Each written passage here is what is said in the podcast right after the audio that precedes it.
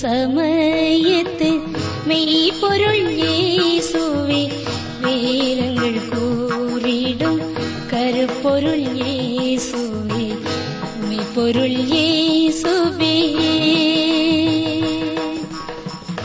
உண்மை என்பது ஒன்றே ஒன்றாகும் அண்மையில் சேர்ந்திட்டால் அதுவும் புலனாகும் பொருள் இயேசுவே. வேத ஆராய்ச்சி நேயர்களை கிறிஸ்து இயேசுவின் நாமத்தில் வாழ்த்துகிறோம். கர்த்தருடைய வேதம் குறைவற்றதும் ஆத்துமாவை உயிர்ப்பிக்கிறதுமாயிருக்கிறது.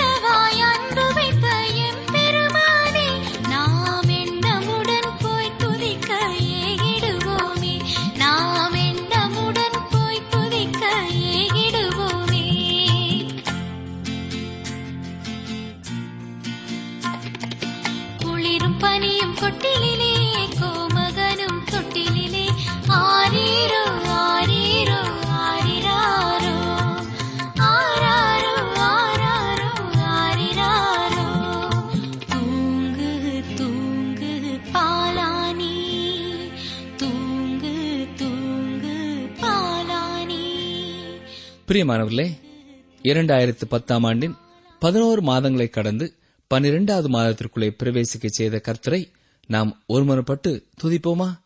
ஜெபம் செய்வோம். எங்களை அதிகமாய் நேசிக்கிறீர்கள் அன்பின் ஆண்டவரே, எங்கள் காலங்கள் எல்லாம் உம்முடைய கரத்திலே இருக்கிறது.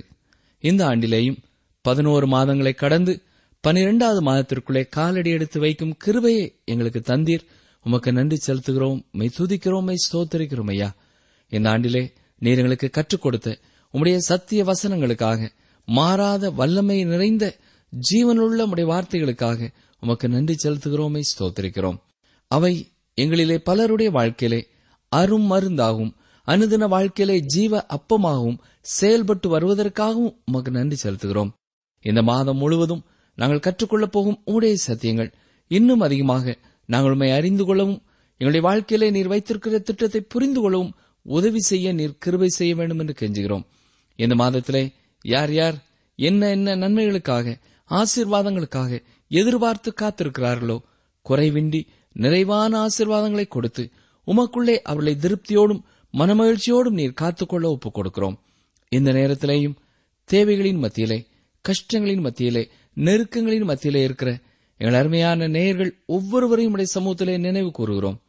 கர்த்தர் தாமே ஒவ்வொருவருக்கும் போதுமானவராய் இருந்து அவர்கள் தேவைகளை சந்தித்து விடுதலையையும் சமாதானத்தையும் கொடுத்து உம்முடைய அரவணைப்பின் கரத்திற்குள்ளே காத்துக்கொள்ள ஒப்புக் கொடுக்கிறோம். இந்த மாதத்தை நீர் எங்களுக்கு ஒரு ஆசீர்வாதமான மாதமாக கொடுப்பதற்காக உமக்கு நன்றி செலுத்துகிறோம். ஐயாமை ஸ்தோத்திரிக்கிறோம். இயேசு கிறிஸ்துவின் வல்லமையுள்ள நாமத்தினாலே தாழ்மையோடு வேண்டிக் கொள்கிறோம் பிதாவே, ஆமேன்.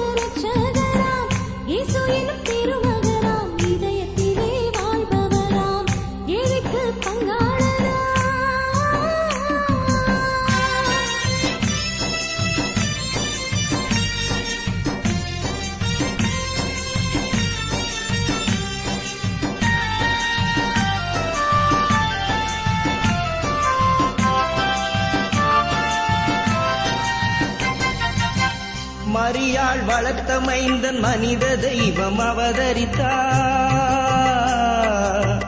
மாடுகட்டும் தொழுவத்திலே மாணிக்கம் பிறந்ததம்மா, மாடுகட்டும் தொழுவத்திலே மாணிக்கம் பிறந்ததம்மா.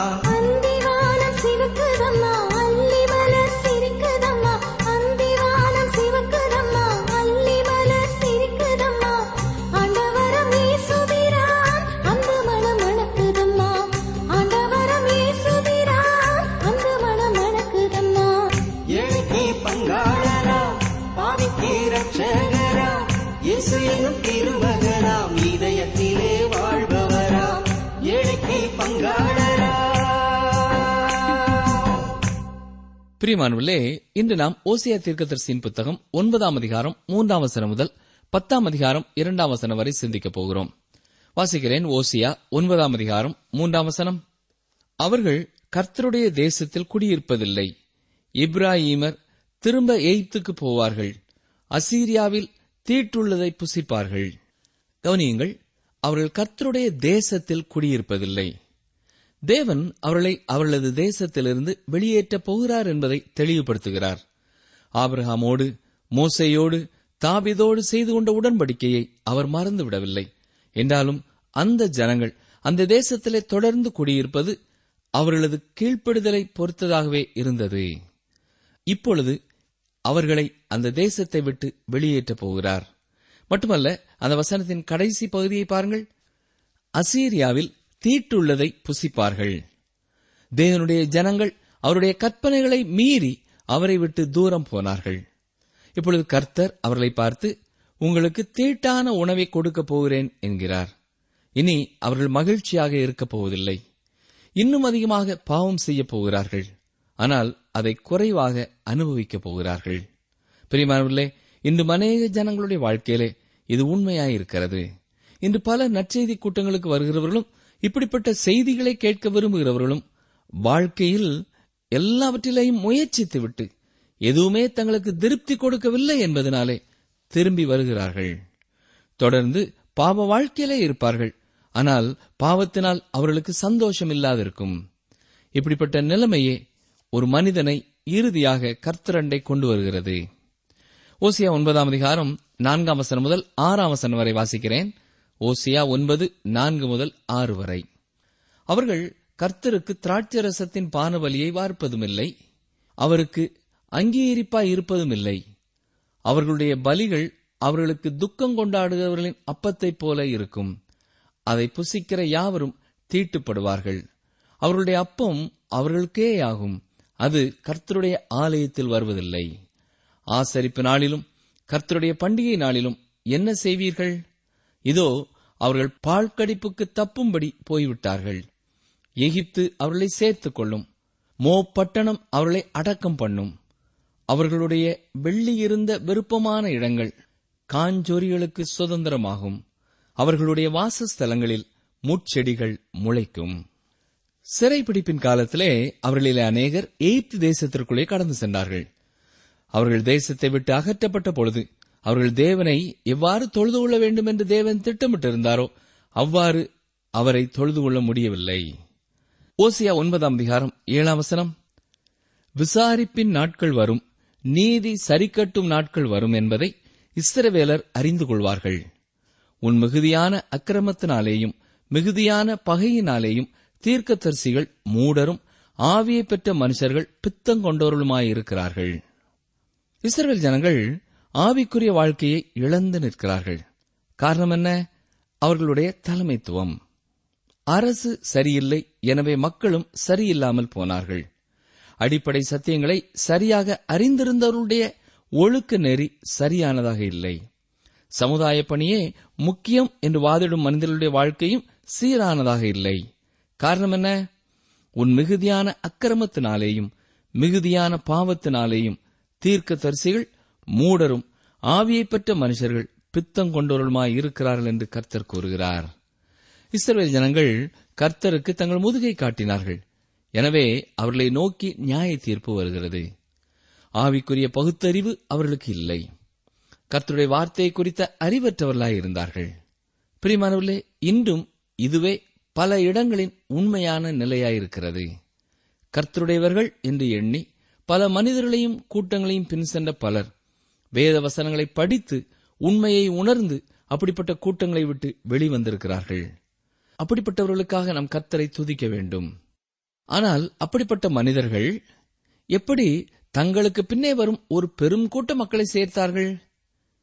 இதற்கு நாம் கொடுக்கக்கூடிய ஒரே ஒரு விளக்கம், கர்த்தருடைய வார்த்தையை குறித்த அறிவற்றவர்களாகவும் ஆவிக்குரிய பகுத்தறிவற்றவர்களாகவும் காணப்பட்டதே காரணம். கர்த்தர் என்ன சொல்கிறார்? இஸ்ரவேல் ஜனங்களை அவர் நியாயம் தீர்க்கப் போகிறார். இந்த நிகழ்ச்சியானது தங்களை கிறிஸ்தவர்கள், கிறிஸ்துவுக்குரியவர்கள் என்று எண்ணிக்கொள்கிற எந்த கூட்டத்திற்கும் ஒரு மாதிரியாயிருக்கும் என்கிறார். ஓசியா ஒன்பதாம் அதிகாரம் எட்டாம் வசனம்: இப்ராஹீமின் காவற்காரர் என் தேவனோடு எதிர்த்து நிற்கிறார்கள். தீர்க்கதரிசி தன் வழிகளிலெல்லாம் குறுகி பிடிக்கிறவனுடைய கண்ணியாகவும் தன் தேவனுடைய ஆலயத்திலே பகையாளியாகவும் இருக்கிறான். தீர்க்கதரிசிகள் கர்த்தருக்காக இஸ்ரவேல் மேல் காவலாளராயிருக்கிறார்கள். ஆனால் தீர்க்கதரிசிகள் குருவி பிடிக்கிற கண்ணியாயிருக்கிறார்கள் என்று தீர்க்கதரிசிகளை குறித்து கடினமான வார்த்தையினாலே சொல்லப்பட்டிருக்கிறது. இன்றும் கர்த்தருடைய ஊழியக்காரர் எனப்படுகிற பலர் கர்த்தருக்கும் கர்த்தருடைய ஊழியங்களுக்குமே எதிர்த்து நிற்கிறவர்களாய் காணப்படுகிறார்கள். ஓசியா ஒன்பதாம் அதிகாரம் ஒன்பதாம் வசனம்: கிபியாவின் நாட்களில் நடந்தது போல அவர்கள் தங்களை மிகவும் கெடுத்துக் கொண்டார்கள். அவர்களுடைய அக்கிரமத்தை அவர் நினைப்பார், அவர்களுடைய பாவங்களை விசாரிப்பார். பிரியமானவர்களே, அவர்கள் யாராயிருந்தாலும் சரி, தேவன் பாவத்தை நியாயம் தீர்க்கிறவர். உங்களுக்கு ஒருவேளை அதிலே விருப்பமில்லாமல் இருக்கலாம். ஆனால் தேவன் பாவத்தை நியாயம் தீர்ப்பேன் என்றுதான் கூறியிருக்கிறார். ஓசியா ஒன்பதாம் அதிகாரம் பத்தாம் வசனம்: வனாந்தரத்தில் திராட்சை கொலைகளை கண்டுபிடிப்பது போல இஸ்ரவேலை கண்டுபிடித்தேன். அத்திமரத்தில் முதல் தரம் பழுத்த கனிகளைப் போல உங்கள் பிதாக்களை கண்டுபிடித்தேன். ஆனாலும் அவர்கள் பாகால் பேயோர் அண்டைக்கு போய் லட்சையானதற்கு தங்களை ஒப்புவித்து தாங்கள் நேசித்தவைகளைப் போல தாங்களும் அருவருப்புள்ளவர்களானார்கள். திராட்சையும் அத்திமரமும் இஸ்ரவேல் தேசத்திற்கு அடையாளங்களாயிருக்கின்றன. இதை வேதத்தின் பல பகுதிகளிலே நாம் பார்க்கலாம். இஸ்ரவேல் ஜனங்கள் சமாரியாவிலும் பெத்தேலிலும் பொன் கன்றுக்குட்டி வணக்கத்தை ஆரம்பித்தது மட்டுமல்ல, ஆகாப் ஏசபேலின் நாட்களிலே பாகால் தீர்க்கதரிசிகளையும் தங்கள் தேசத்திற்குள்ளே கொண்டு வந்தார்கள். ஓசியா ஒன்பதாம் அதிகாரம் பதினோராம் வசனம்: இப்ராஹீமின் மகிமை ஒரு பறவையைப் போல் பறந்து போகும். அது பிறப்பதுமில்லை, வயிற்றில் இருப்பதுமில்லை, கற்பன் தரிப்பதுமில்லை. நீங்கள் கொக்கு வேட்டைக்கு செல்கிறீர்கள் என்று வைத்துக் கொள்ளுங்கள். காலையிலே குளிரின் மத்தியிலே குளத்து ஓரத்திலே கொக்குகளை சுடுவதற்காக காத்துக் கொண்டிருக்கிறீர்கள். ஆனால் நீங்கள் சுடும் முன் மற்றொரு புதரிலிருந்து யாரோ ஒருவர் சுட்டதின் சத்தத்தை கேட்டு எல்லா கொக்குகளும் பறந்து போய்விடுகிறது. அந்த சூழ்நிலையை சற்றே எண்ணி பாருங்கள். அவ்வாறுதான் இஸ்ரவேலின் மகிமையும் பறந்து போய்விடும் என்கிறார். அது கடந்து போகிறதா இருக்கிறது. இஸ்ரவேல் தேசம் ஒரு காலத்திலே சுற்றி இருந்த அத்தனை தேசங்களின் மத்தியிலேயும் பெயர் பெற்றதாய் இருந்தது. ஆனால் பாவத்தினாலே அந்த மகிமை பறந்து போய்விட்டது. நிகழ்ச்சியை கேட்டுக்கொண்டிருக்கிற எனக்கு அருமையான சகோதரனை சகோதரியே, கர்த்தர் உங்களையும் மகிமையாக வைத்திருக்கும் காலங்கள் உங்கள் வாழ்க்கையிலே தொடர்ந்து இருக்க வேண்டும் என்றால் தேவனுக்கு விரோதமான காரியங்களுக்கு உங்களை அர்ப்பணித்து விடாதபடி இனியாவது ஜாக்கிரதையாயிருங்கள். ஓசியா ஒன்பதாம் அதிகாரம் பன்னிரெண்டாம் வசனம். அவர்கள் தங்கள் பிள்ளைகளை வளர்த்தாலும் அவர்களுக்கு மனுஷர் இராதபடிக்கு அவர்களை பிள்ளைகள் அற்றவர்களாக்குவேன். நான் அவர்களை விட்டு போகையில் அவர்களுக்கு ஐயோ. இது தேவன் இஸ்ரவேல் ஜனங்கள் மேல் கொண்டு வரப்போகிற மற்றும் ஒரு நியாய தீர்ப்பை கூறுகிறது. தேவன் ஆபிரகாமுக்கு வாக்கு கொடுத்த பொழுது அந்த தேசத்தை கொடுப்பேன் என்று சொன்னது மட்டுமல்ல, அவனுடைய சந்ததியை வர்த்திக்க பண்ணுவேன் என்றும் கூறினார். கடற்கரை மணலைப் போலவும் வானத்து நட்சத்திரங்களைப் போலவும் ஆபிரகாமின் சந்ததி இருக்கும் என்றார். தேவன் அந்த வாக்கு தத்தத்தை நிறைவேற்றினார், உண்மைதான். ஆனால் அந்த ஜனங்களோ தேவனுக்கு விரோதமாய் பாவம் செய்தார்கள். எனவே உங்களை பிள்ளைகள் அற்றவர்களாக்குவேன் என்கிறார். அவர்களுக்கு மனுஷர் இராதபடிக்கு என்பது கர்த்தருக்காக உறுதியாக நிலைத்து நிற்கும் மனிதர்கள் அங்கே இருக்கப் போவதில்லை என்பதை வெளிப்படுத்துகிறது. ஓசியா ஒன்பதாம் அதிகாரம் பதிமூன்றாம் வசனம். நான் எப்ராஹீமை தீருவின் திசை மட்டும் இருக்கிறதை பார்க்கிறபோது அது நல்ல வசதியான ஸ்தலத்திலே நாட்டப்பட்டிருக்கிறது. ஆனாலும் எப்ராஹீமர் தங்கள் குமாரரை கொலை செய்கிறவனிடத்தில் வெளியே கொண்டு போய்விடுவார்கள். தீர் என்பது தீரு பட்டணத்தை குறிக்கிறது.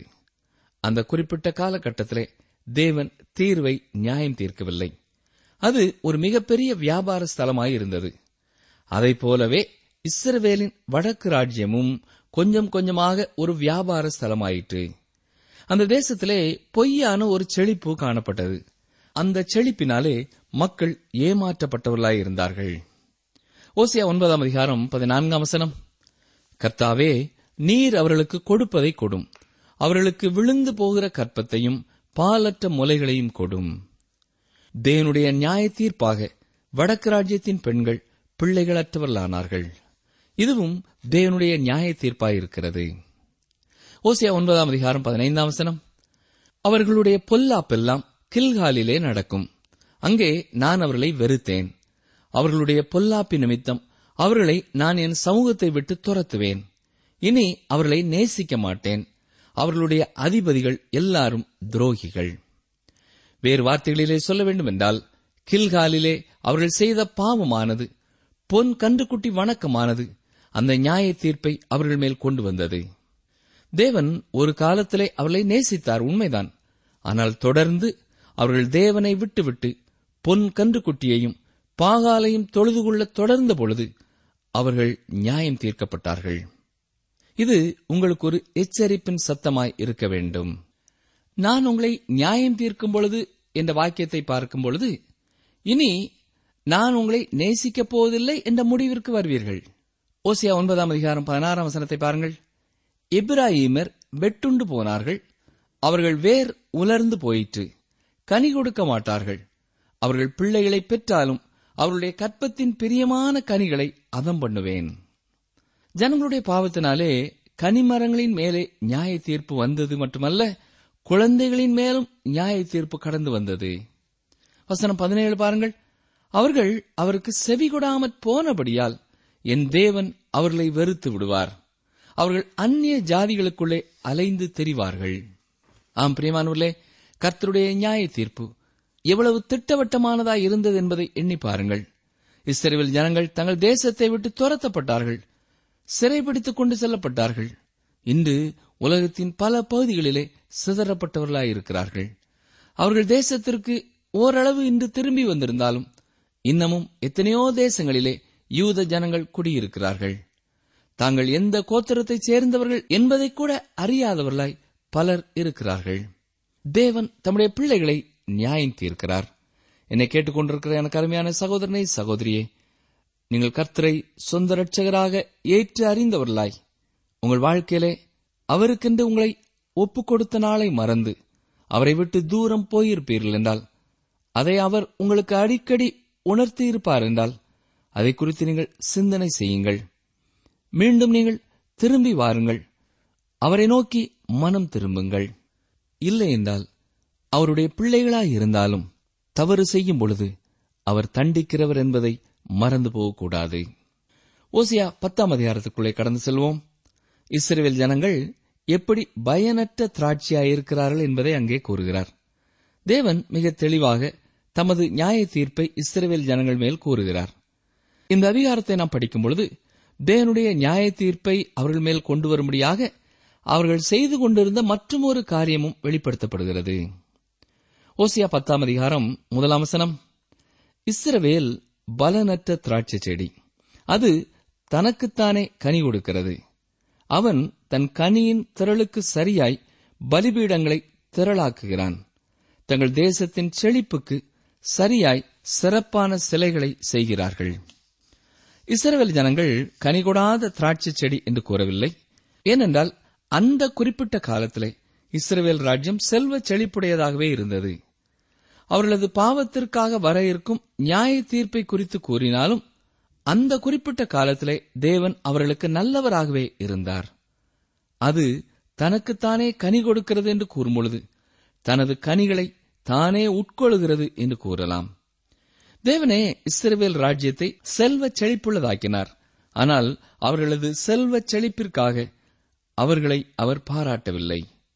பட்டணங்கள் பெரிதாயின, சிறந்த வீடுகளை தங்களுக்கென கட்டிக்கொண்டார்கள். எனவே எல்லாமே சிறப்பாக இருக்கிறது என்று எண்ணிக்கொண்டிருந்தார்கள். அவர்களது உண்மையான பாவ நிலைமையை உணராதபடி அவர்களது செல்வ செழிப்பு அவர்களது ஆத்தும கண்களை மறைத்துவிட்டது. ஆம் பிரியமானவர்களே, இன்றைக்கும் இது எந்த ஒரு தனி மனிதனுடைய வாழ்க்கையிலேயும், எந்த ஒரு குடும்பத்தின் வாழ்க்கையிலேயும், எந்த ஒரு சமுதாயத்தின் வாழ்க்கையிலேயும் உண்மையாக முடியும். குடும்பத்தில் எல்லாரும் சுகத்தோடு இருக்கும் பொழுது, பண தேவைகள் எல்லாம் சந்திக்கப்பட்டதாய் இருக்கும் பொழுது, வியாபாரங்கள் பெருகிக் கொண்டு செல்லும் பொழுது நம்முடைய ஆவிக்குரிய நிலைமையை நாம் காண தவறிவிட வாய்ப்பு இருக்கிறது. நமது ஆவிக்குரிய வாழ்க்கையை குறித்து நாம் சிந்தித்து பார்க்க நேரமற்றவர்களாய் போய்விட வாய்ப்பு இருக்கிறது. எனவே நீங்கள் ஆசீர்வதிக்கப்பட்டிருக்கிற ஒரு நிலைமையிலே உங்கள் உண்மையான ஆவிக்குரிய வாழ்க்கையின் நிலைமையை உணராமல் போய்விடக்கூடாது. செழிப்பாக இருக்கும் காலங்களிலே நம்முடைய பிள்ளைகளுக்கும் நம்முடைய சந்ததியினருக்கும் நம்மை சுற்றி இருப்பவர்களுக்கும் கர்த்தருடைய வசனத்தை கொடுக்கிறவர்களாக வாழ நாம் அழைக்கப்பட்டிருக்கிறோம். இந்த பொறுப்பை நாம் மறந்து போய்விடக்கூடாது. மேலும் இஸ்ரவேல் தேசத்திலே ஜனங்கள் அதிகமாக அதிகமாக சிலைகளின் எண்ணிக்கையையும் பெருக்கிக் கொண்டார்கள். பாவம் அதிகரித்துக் கொண்டே சென்றது. இயேசு கிறிஸ்து திராட்சையை குறித்து சொல்லும் பொழுது யோவான் பதினைந்தாம் அதிகாரத்திலே தனது யூத சீஷர்களுக்காக அவர் சொன்ன ஓமை உங்களுக்கு ஞாபகத்தில் வரலாம்.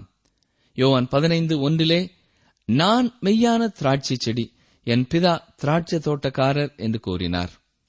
இஸ்ரவேல் ஜனங்கள் தங்கள் தேசத்தோடு தங்களை அடையாளப்படுத்திக் கொள்ளும் பொழுதும் தேவனிடத்திலே சேரவும் அவரோடு நல்ல உறவு கொள்ளும் கூடியவர்களாயிருந்தார்கள். இப்பொழுது அது உண்மையாக இல்லை. ஆண்டவராகிய இயேசு கிறிஸ்து தனது நாமத்தின் நிமித்தமாக உலகத்தின் பல மக்களை தன்னுடைய பிள்ளைகளாக சேர்த்து கொண்டு வருகிறார். அவரே திருச்சபையின் தலையாயிருக்கிறார். திருச்சபை அவருடைய சரீரமாயிருக்கிறது. நான் மெய்யான திராட்சை செடி என்று சொல்லும் பொழுது இஸ்ரவேல் ஜனங்கள் அந்த தேவாலயத்தின் வழியாகத்தான் தேவனை அடைய வேண்டும் என்பதில்லை.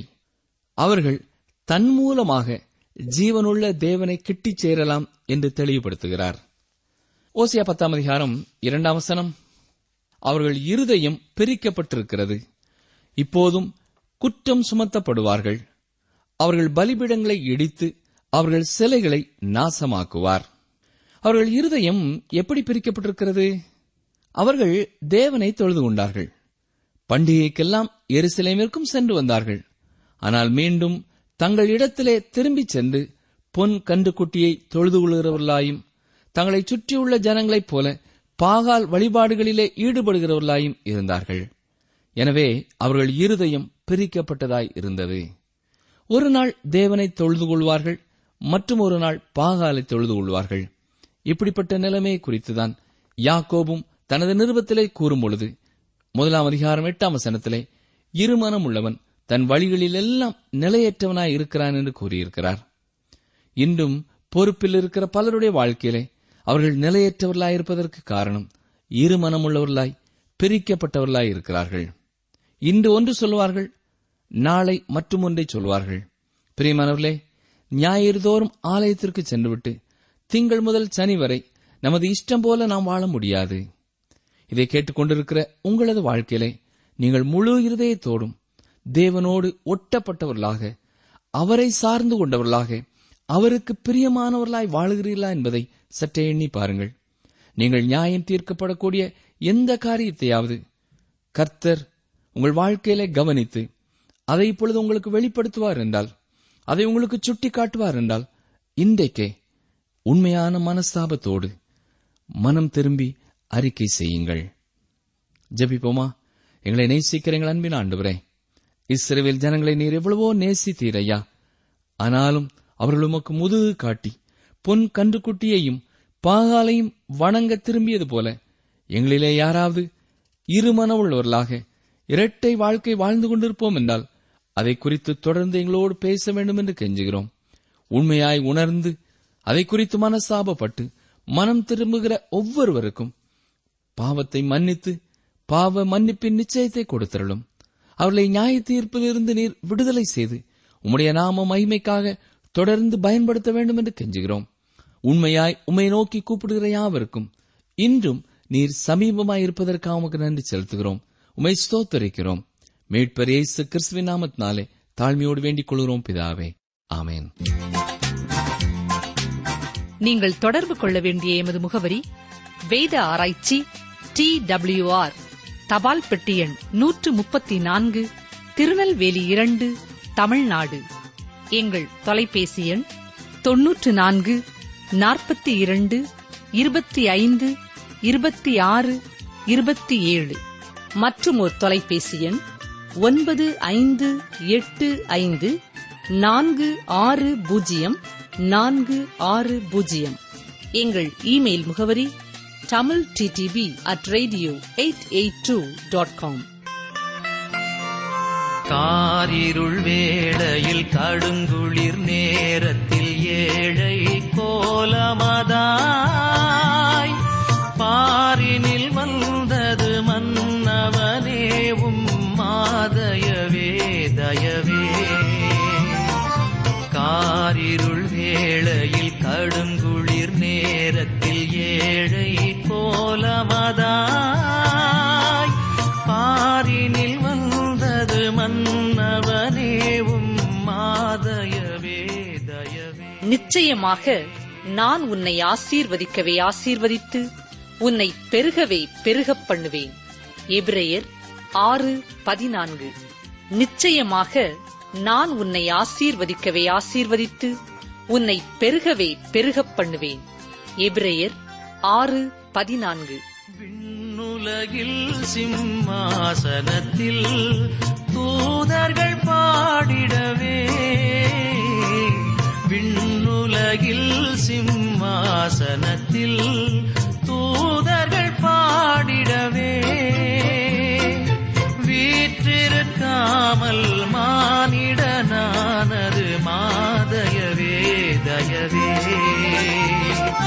காரிருள் வேளையில் கடுங்குளிர் நேரத்தில் ஏழை கோலமதாய் பாரினில் வந்தது மன்னவனேவும் மாதயவே தயவே.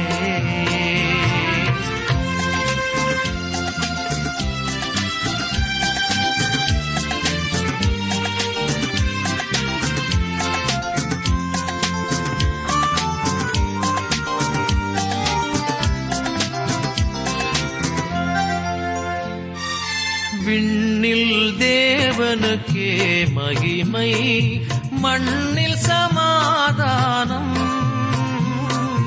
விண்ணில் தேவனுக்கே மகிமை, மண்ணில் சமாதானம். மனிதரில் பிரியம் தயவா